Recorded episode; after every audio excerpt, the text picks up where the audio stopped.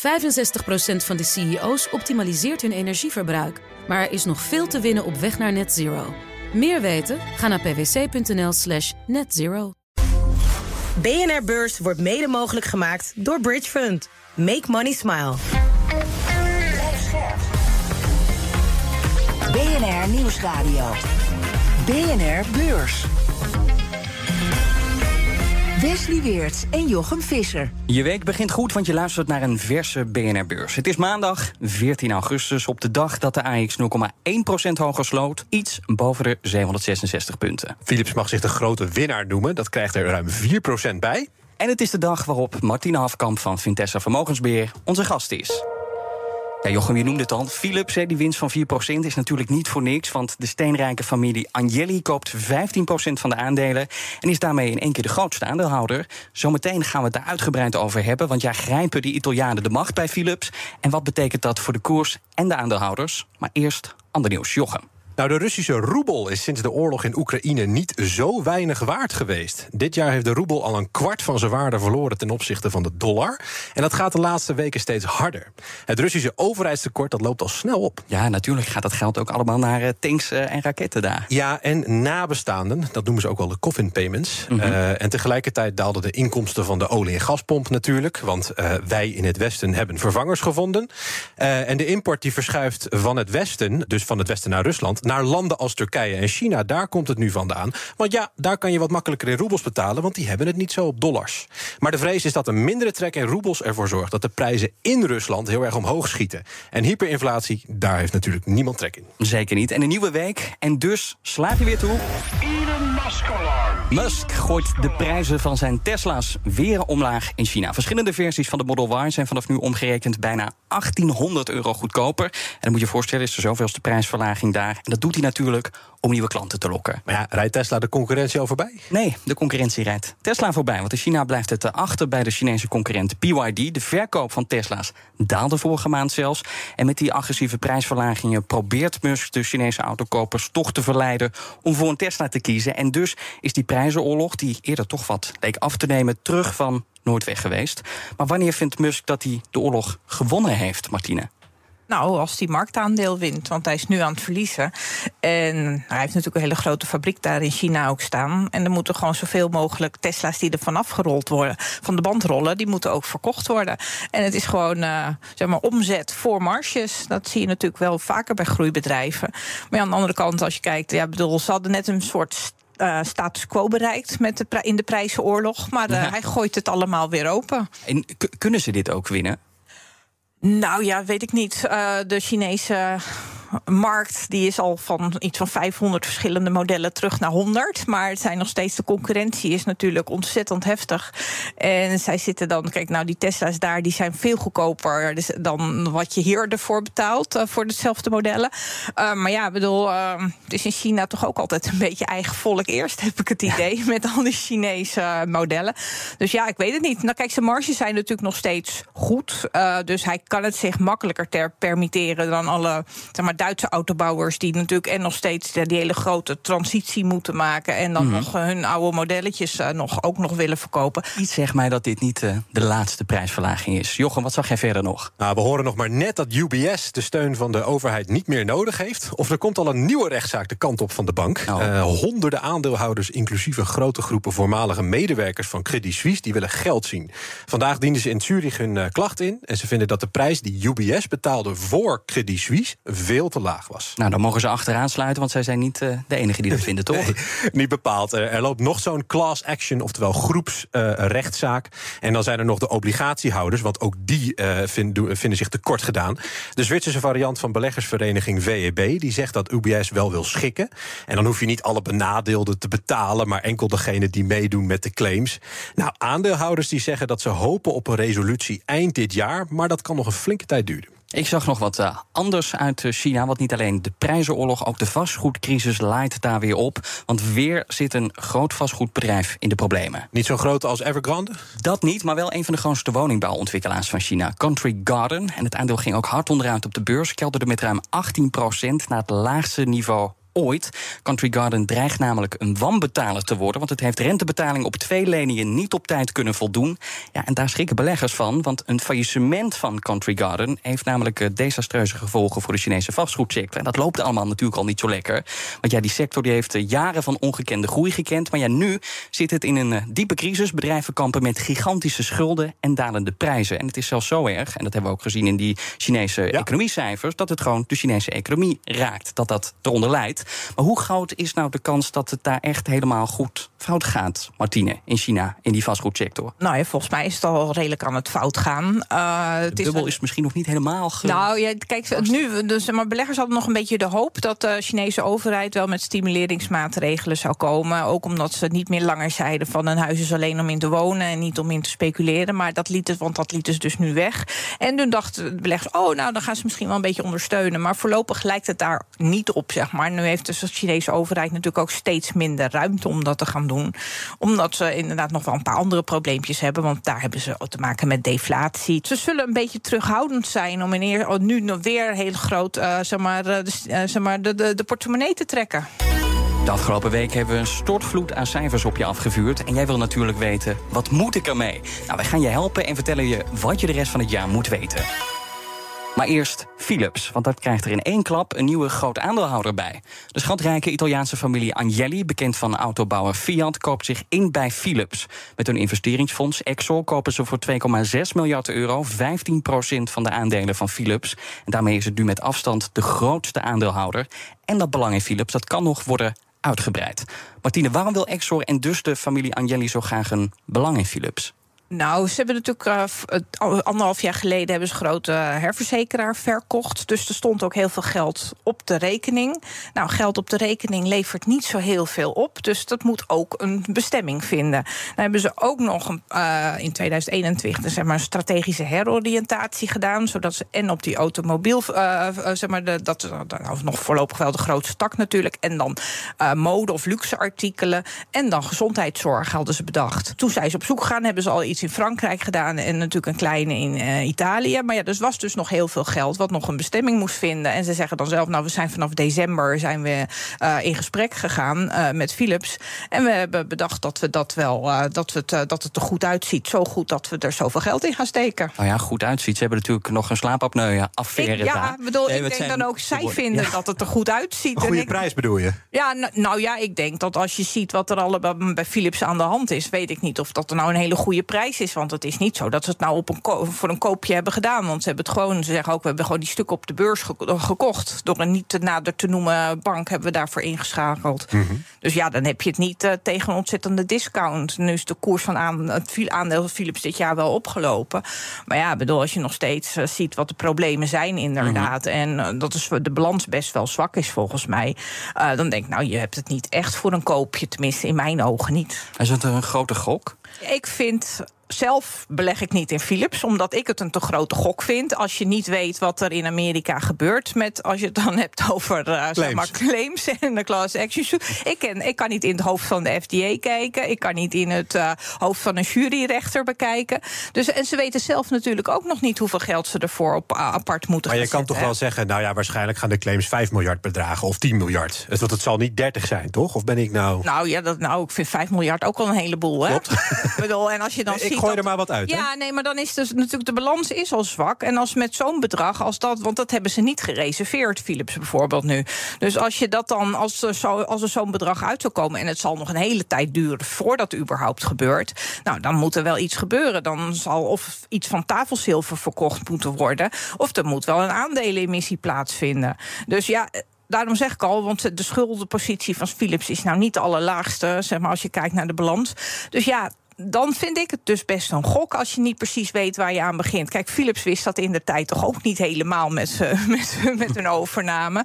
Nee. En inmiddels hoop ik dat ze verder zijn. Maar ze hebben natuurlijk zelf er ook nog niks over losgelaten. Ook niet bij de publicatie van de tweede kwartaalcijfers. Nee, het is dus een risicovolle investering. De Italianen kopen dus 15% van de aandelen van Philips. Het belang kan ook nog worden vergroot. Ja. Maar hoeveel macht kopen ze hiermee bij Philips? Nou ja, ze zijn verderweg de grootste aandeelhouder in één keer. En ze krijgen natuurlijk een, een zetel in de raad van commissarissen ze. Dus ze zullen er ook natuurlijk wel een beetje een vinger in de pap willen hebben. Nou, dat snap ik als je er zo, zoveel geld in stopt en zo'n belang neemt. Uh, nou heeft Exxon natuurlijk vooral heel veel beursgenoteerde belangen. Dus in die zin. En ze noteren zelf tegen een enorme discount. Dus dan kan je ook weer kijken van ja, wat is dan de toegevoegde waarde daarvan? überhaupt als je belegger, zelf belegger bent in uh, Exor. Ja. Maar ja, bedoel, ik denk ja, ze zullen graag aan het wel iets, natuurlijk, iets terug willen krijgen voor dat belang wat ze krijgen. En dan kan je ook weer je afvragen, want in die zin zijn ze voor Philips natuurlijk een beetje wel private equity weet Philips wel precies wat ze aan boord halen. Want private equity die wil toch ook rendement voor zijn geld hebben. Maar wat verwacht je dan? Want het is inderdaad zo dat ze een commissaris mogen benoemen. Maar je hebt natuurlijk ook bij de aandeelhoudersvergadering. Het is niet zo dat eh, vaak dat lang niet al die aandeelhouders opkomen dagen. Dus met 15% heb je best wel een behoorlijke vinger in de pap. Maar denk je dan ook dat ze echt veranderingen af gaan dwingen bij Philips? Nou ja, bedoel, als je zelf groot inzet als een van de thema's op gezondheidszorg. En als je dan meneer Buffett als voorbeeld neemt, die ook altijd belangen neemt, waar die toch wel zeg maar, wat in de melk te brokkelen heeft. Ook al wil die vaak wel veel aan lokaal bestuur overlaten. Ik denk wel dat ze iets willen doen met hun kennis die ze opgebouwd hebben in de loop der tijd. En waar moet ik aan denken dan? Nou ja, bedoel dat je. Volgens mij is Philips een beetje. Nou, niet stuurloos, dat is een heel groot woord. maar het is niet het meest eh, consistente concern wat er op de Nederlandse beurs genoteerd staat qua bedrijfsvoering. Dus ja, ik denk dat ze daar wel. Dat ze daar anders neem je dat niet. Ze willen daar natuurlijk, denken ze, toegevoegde waarde te kunnen bieden. En dat je natuurlijk dan ook weer een beetje, ja, echt een focus uh, nog wat meer krijgt. Ook al zeggen ze wel, we vinden nu focus. En natuurlijk is gezondheidszorg een thema uh, met vergrijzing noem het allemaal maar op. Maar ik bedoel, uh, ja, er valt veel te winnen bij Philips als het goed beter gaat. Nou ja, wat ik interessant vind, jij noemde ze net aan de ene kant het, het investeerfonds van de Angelis Exor. Dat noem jij private equity-achtig. Ja. Ten tweede zeg je ook terecht, hij volgt Buffett, de topman van, ja. van, dat, van dat concern. Dus welke is het nou? Is het nou, nou lange termijn veilig beleggen of is het nou, Ja, nou, ik ben, nou, dat, dat, ze hebben natuurlijk uh, strategische heroriëntatie gedaan. Ook al zeg maar, toen uh, in zeg maar, begin 2003, toen het zo slecht ging en zo. Toen hebben ze natuurlijk heel veel, want ze hadden heel veel meer belangen in heel veel andersoortige ja. ondernemingen. Uh, dus toen hebben ze al wel veel meer focus aangebracht. nou, en nu hebben ze dus twee jaar geleden echt besloten van dit worden de drie kernpunten. maar ja, ik bedoel, ik denk ook, ja, ze, met dit soort belangen, ze willen natuurlijk ook gewoon zelf rendement maken. Dus het is niet, uh, kijk, eh, en, ja, dus het is niet zo als Warren Buffett dat ze super van de lange termijn zijn, want ze durven wel echt hele goede keuzes te maken. En als het niet, niet goed is, is het niet goed. Ja. En dan vind ik ze in die zin vind ik ze dus iets meer uh, private equity-achtig. Dat zie je natuurlijk ook met alle wat ze gedaan hebben met Stellantis en noem het allemaal maar op. Dat er wel Klinkt toch allemaal niet als iets negatiefs voor aandeelhouders van Philips. Nou ja, aandeelhouders van Philips waren er vandaag heel blij mee. Maar dat, dat uh, aandeelhouders van Philips en Exor kan er ook niks aan doen aan de claims die boven hun hoofd hangen. Nee, maar is het wel een opsteker voor, voor het bedrijf en, en dus ook voor de beurskoers? Ook nou, dat zo'n investeerder zegt: ja, we hebben toch wel vertrouwen in een goede afloop. Ja, natuurlijk. Dat, daar is het natuurlijk. Dat zagen beleggers ook. Maar als je gewoon kijkt wat de koers van Philips dit jaar gedaan heeft vanaf het uh, dieptepunt, dan is het al best een redelijk goede belegging voor heel veel beleggers maar geweest. Komt dat ook niet door Exor juist? Nou, ik denk niet dat ze. Ze zullen natuurlijk hebben ze een heel belang opgebouwd in de loop. Maar hmm. je zag natuurlijk natuurlijk. Eh, dus in die zin zat er een soort bodem onder de koers. En dat kan je dan met terugwerkende kracht. is het heel makkelijk om dat uit te leggen. maar die bodem die kon Philips al vinden dit jaar. Ja, ja nee, maar als je dan verder kijkt, natuurlijk waren het wel heel veel. Kijk, mensen geloven, beleggers geloven nooit zo. Kijk, Philips is ook zo'n bedrijf waarvan iedereen denkt van nou ja, dat blijft wel bestaan. Maar ja, er moeten natuurlijk wel echt rigoureuze keuzes gemaakt worden. Wie heeft wie harder nodig? Exor Philips of Philips Exor? Ik denk dat Philips Exor op dit moment voor het vertrouwen van beleggers harder nodig heeft. En beschermt de komst van Exor Philips ook tegen vijandige overnames? Want als je in de uitverkoop staat. Ja, dat weet ik niet. Ze kunnen natuurlijk zelf, ze hebben zelf nu de intentie uitgesproken natuurlijk dat het voor de langere termijn wordt. Maar als ze een goed overnamebod krijgen, dat zag je natuurlijk ook bij die herverzekeraar die ze verkocht hebben. Die hebben ze maar een paar jaar in portefeuille gehad. En dat was met een winst van iets van 2,5 miljard dat ze dat verkocht hebben. Dus ja, zo. zo ja, zo zakelijk zijn ze dan ook wel weer. en Exor houdt bedrijven meestal wel een aantal jaren vast. We hadden het er net over, even over. Hoe lang denk je dat die termijn is? Hoe lang zijn ze geïnteresseerd in Philips? Is daar iets over te zeggen? Nou, ik denk dat dat gaat. Uh, dat heeft er mede mee te maken. Of ze natuurlijk zeg maar dat hele gezondheidszorg. dat ze daar veel meer mee kunnen gaan doen. En wat ze dat ook willen. En op zich levert, wat ik net ook al zei, dat levert natuurlijk op zich ook een beter rendement op. Met die vergrijzing en zo. En ja, cash kan je het ook niet laten staan. BNR Beurs. Ook op eh, Wall Street is het zomer. De Dow Jones staat eh, onveranderd. De S&P 500 krijgt er 0,3% bij. En de Nasdaq 0,6% in de plus. Ik noemde net uh, Tesla al en die prijsverlagingen. Die zorgen ook voor een korting op het aandeel. Want Tesla staat 1,5 procent lager. En dan wil ik Apple nog even genoemd hebben. Niet omdat uh, dat aandeel zo'n enorme sprong maakt, maar omdat we een beetje beter weten hoeveel iPhones en iPads de komende maanden verkocht worden. Want het bedrijf dat die dingen in elkaar zet, Foxconn, zegt namelijk dat we weer een beetje zin hebben om elektronica te kopen. Want de tak voor consumentenelektronica trekt weer wat aan. En dus kunnen we waarschijnlijk ook de komende tijd bij Apple goed nieuws verwachten. Aandeelhouders sorteren daar al een beetje op voorbeleggers. Want het aandeel staat 0,7% hoger. Aandeel dat erg opvalt vanwege de beurskoers is US Steel. Dat krijgt er uh, ruim 29% bij. Omdat Wacht even, 29% Ja, voor een staalbedrijf, hè? Oude economie. Is nog opgericht door JP Morgan. Maar goed, omdat de staalgigant overweegt om zichzelf in de verkoop te zetten. Uh, US Steel die houdt namelijk alle strategische opties open, meldt het bedrijf. En dat bericht wordt juichend ontvangen op Wall Street. Bedrijven staan dan ook in de rij met allerlei overnameboden. Uh, zo ligt er al een bod van ruim 7 miljard dollar. 40% boven de slotkoers van afgelopen vrijdag. Maar ja, US Steel vond de bruidschat toch te klein en heeft het overnamebod afgewezen.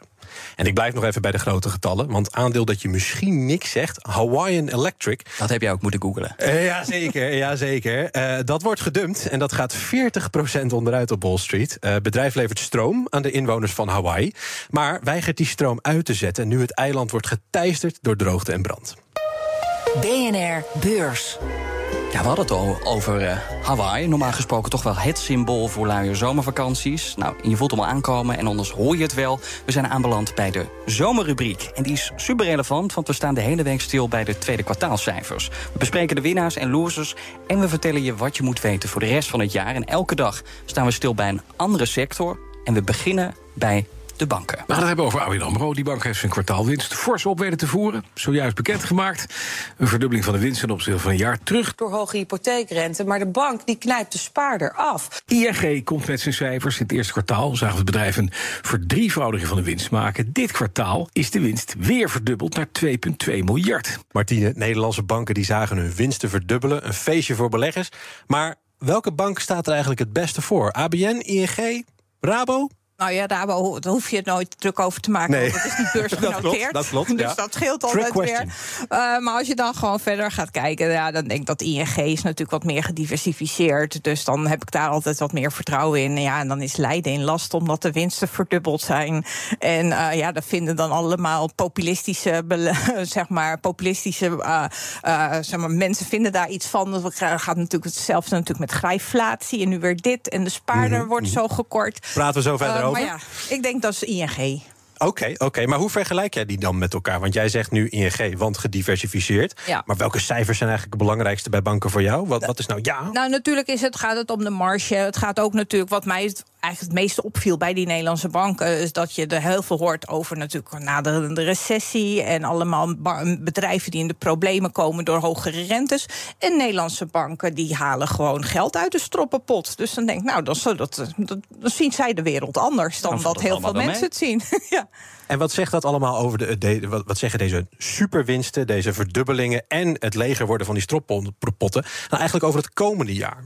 Nou ja, op zich kan je natuurlijk zien van, nou ja, de marges zullen misschien wat onder druk komen te staan, omdat ze natuurlijk wel eigenlijk wel heel veel druk op ze wordt uitgevoerd om een beetje de rente te verhogen op spa voor spaarders. Uh, aan de andere kant zie je natuurlijk wel dat de bedrijven wat terughoudender worden met het aangaan van nieuwe leningen. Maar ik denk dat in het algemeen Nederlandse en wat breder Europese banken er verder wel prima voor staan. Want die hebben natuurlijk ook jaren heel uh, terughoudend mo moeten zijn. Gewoon. En die hebben hun, hun marges en hun solvabiliteitsratio, ze noemen het allemaal maar op, enorm opgevoerd en moeten opvoeren. En ja, die spelen hier toch minder problemen dan misschien bij Amerikaanse banken. Maar tegelijkertijd, we zien ook dat de inflatie wereldwijd uh, daalt. Dat betekent ook dat renteverhogingen binnenkort niet meer zo hard nodig zijn als we de afgelopen maanden zagen. Er wordt al gesproken over renteverlagingen. Dus ja, is dit bankenfeestje dan voor korte duur? Nou ja, het, het, zal niet zo extreem blijven zoals het is. Maar dat is altijd met alles. Want kijk, ze zetten, wat ze nu uit kunnen zetten bij de ECB en in Amerika bij de Fed. Dat, nou ja, dat is natuurlijk. Daar krijgen ze hele mooie rentes op. En ze geven maar een heel beperkt deel door. Ja. Uh, Aan de andere kant, ik denk niet dat er al heel snel renteverlagingen komen. Want op zich, je kan van alles zeggen, de inflatie is aan het dalen. Maar ja, aan de andere kant, de olieprijs is aan het stijgen. Je krijgt nu alweer allemaal verhalen over natuurlijk uh, soft commodities, waarvan de prijzen weer stijgen. Daar soft commodities? Nou ja, als je het gewoon hebt over je grondstoffen voor je ja. voedingsmiddelen, zeg maar. ja, ja. Terwijl meneer Albert Heijn vorige week zegt, nou, we zien ruimte om ze te verlagen. En vervolgens komt er weer overheen dat alles duurder wordt door de, door de grote droogte en de slechte oogsten. Dus je hoeft daar nog niet per se het einde van uh, te zien, zeg maar. En dan wordt er, ook als je krantenkoppen leest, en zei het net ook, mega winsten bij de banken. Maar zijn die winsten echt zo mega bij, uh, bij onze banken? Ja, nou ja, ze zijn in ieder geval veel hoger dan als dat ze waren ja, vorig jaar. maar dat was niet zo lastig. Nee, maar daarom, dat bedoel ik. Uh, dus dat, dat is altijd een beetje ja, de toon die de muziek maakt. Hè? Ja. Bedoel, maar dat zagen we natuurlijk ook bij, bij voedingsmiddelen. Dat zagen we vorig jaar bij energiebedrijven. Was het ook zo extreem. En dan gaan we nu allemaal, zoals verhalen in Italië... die dan denken, oh, we gaan dus dat de Italiaanse regering dan zegt... van nou, die, die winsten gaan we afromen. Mm -hmm. Dan gaat zelfs in andere landen ook al dat soort geluiden op. Terwijl ik dan ook denk, ja, dit soort tijden zijn ook weer nodig om juist buffers te laten ontstaan bij banken, zodat ze ook weer wat vet op de botten hebben voor als het dan economisch winden gaat, dat ze dan niet bij het eerste zuchtje wind omvallen. Nee, maar de rente heeft ook nog wel andere gevolgen, want tegelijkertijd zien we ook dat er minder huizen worden gebouwd, consumenten besteden minder geld. Dat merken banken ook. Dus hoe lang compenseert de hoge rente voor ja, al die negatieve dingen? Nou, tijdelijk. Dat, is een, dat is, zijn altijd tijdelijke ervaringen. Maar dat zie je natuurlijk. Kijk, we zijn dan nu dus leuk zo enthousiast over de banken praten. We zijn dan bijna weer vergeten dat natuurlijk in maart er een paar Amerikaanse banken omgevallen zijn. Ja. Uh, dat UBS overgenomen moest worden in een weekend. Uh, Credit Suisse voor de luisteraar. Oh ja, sorry. maar dat bedoel ik. Maar bedoel, dat soort dingen. En je ziet ook dat Moody's natuurlijk net vorige week gewoon een hele riedel Amerikaanse banken heeft afgewaardeerd. Dus het einde, het is niet zo per se dat het Hosanna is in bankenland. En het gaat minder als je dan naar Amerikaanse zakenbanken uh, kijkt. Het gaat minder uh, met natuurlijk mergers en acquisitions. En uh, IPO's zijn er niet zo heel veel. Dus daar komt, daar komt de chocolade de komende tijd ook niet vandaan. En je kan als belegger, je noemt nu Amerikaanse banken, je kan makkelijk elke bank kopen die je wil op de, ja. op de markten. Stel dat jij moest beleggen in een bank, want dat doen analisten niet vaak. Zou jij dan een JP Morgan of eerder een ING kiezen? Dan zou ik nu een ING kiezen. Okay. Omdat ik juist denk dat de problemen in de Verenigde Staten... dat daar meer uh, te doen is. Daar is de rente natuurlijk ook harder opgelopen. Uh, daar zie je meer commercieel vastgoed leegstaan. Uh, ja. daar, daar zie je veel meer problemen ontstaan... En, dan wat je hier in Europa ziet. Maar, maar is Amerika saldo... dan voorloper qua problemen? Of moeten wij nou, ze zijn altijd wat harder. Hè. Ze vallen natuurlijk ook sneller om daar, banken. Hmm. en hier, ja, zeg maar, we hebben hier ook minder banken over. Hè? Dus het zijn al snel systeembanken, waardoor ze ook niet zo heel snel meer om mogen vallen. Het is wel heel overzichtelijk. Ja, daarom. Maar daarom, daarom weet je ook zeker dat het eigenlijk. Het kan nooit helemaal fout gaan. Je kan alleen wel een beetje een probleempje krijgen. Het cijferseizoen met de resultaten over het eerste halfjaar gaat vandaag verder in een iets lagere versnelling. Maar toch komen ook deze week nog diverse bedrijven met de resultaten over het tweede kwartaal. Doe-het-zelf-bedrijf Home Depot komt op deze dag met de cijfers. En die zijn belangrijk voor Amerika. Want net als de cijfers van supermarktketen Walmart... zijn die van Home Depot een belangrijke graadmeter voor de Amerikaanse economie. Niet alleen geven de resultaten van het bedrijf inzicht in hoeveel geld Amerikanen blijven uitgeven. De uitgaven bij Home Depot bieden ook een afgeleide blik op de huizenmarkt. Want hoe meer spaanplaten, potten verf en boorkopstukken de bouwmarkt verkoopt, hoe meer de Amerikanen hun huizen verbouwen en dus in hun huizen investeren. De bouwmarkt boekte fantastische resultaten tijdens de coronapandemie, toen heel Amerika besloot aan zijn huis te klussen. Maar na de pandemie stabiliseerden de resultaten en vorig kwartaal verlaagde het bedrijf de verwachtingen zelfs na tegenvallende resultaten. Vanuit de Verenigde Staten waaien er verder veel macro-economische cijfers deze kant op. Cijfers over de detailhandelsverkopen, de import- en exportprijzen en de bedrijfsvoorraden worden bekendgemaakt. Tot slot komt het Nederlandse technologiebedrijf TKH Group met de tussentijdse resultaten. Als je nou denkt, wie hoorde ik opeens praten? Je hoort onze lieve beurscollega Danielle Kastemans. En dit uh, was hem, de eerste BNR-beurs van de week. Dankjewel Martina Hafkamp van Vintessa Vermogensbeheer. En jij bedankt voor het luisteren. Morgen weer een nieuwe. Fijne avond, alvast wel trusten. En tot morgen. Tot morgen. Doei. BNR Beurs wordt mede mogelijk gemaakt door Bridge Fund. Make money smile. 65% van de CEO's optimaliseert hun energieverbruik. Maar er is nog veel te winnen op weg naar net zero. Meer weten? Ga naar pwc.nl slash netzero.